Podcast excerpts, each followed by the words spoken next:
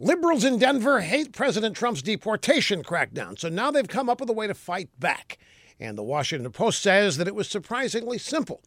Here's the backdrop. When an illegal immigrant is busted for a crime, the federal government requires that ICE be notified if the crime carries a sentence of a year or more. So here's what liberals in Denver did they rewrote their laws. Many of the crimes that used to trigger ICE notification will no longer carry a sentence of a year. See? Surprisingly simple. Crimes like shoplifting and trespassing will be punished less severely. Serve a few months in jail and you walk.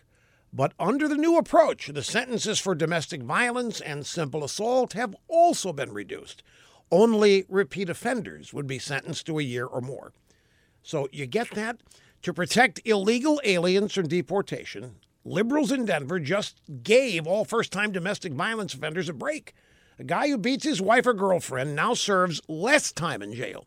He might even be able to get away with it twice, depending on how repeat offender is defined.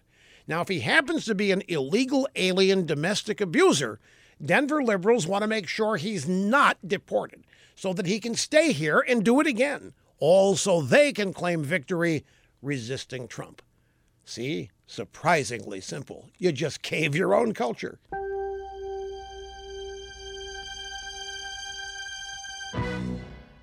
Rush has just made his spectacular web service, Rush 24 7, even more spectacular. We have a special premium going on right now, a brand new tumbler that is free with every new subscription. Join today for Rush 24 7. Never miss a word of Rush's radio broadcast and get his new tumbler. All at rushlimbaugh.com. You're listening to the EIB Network.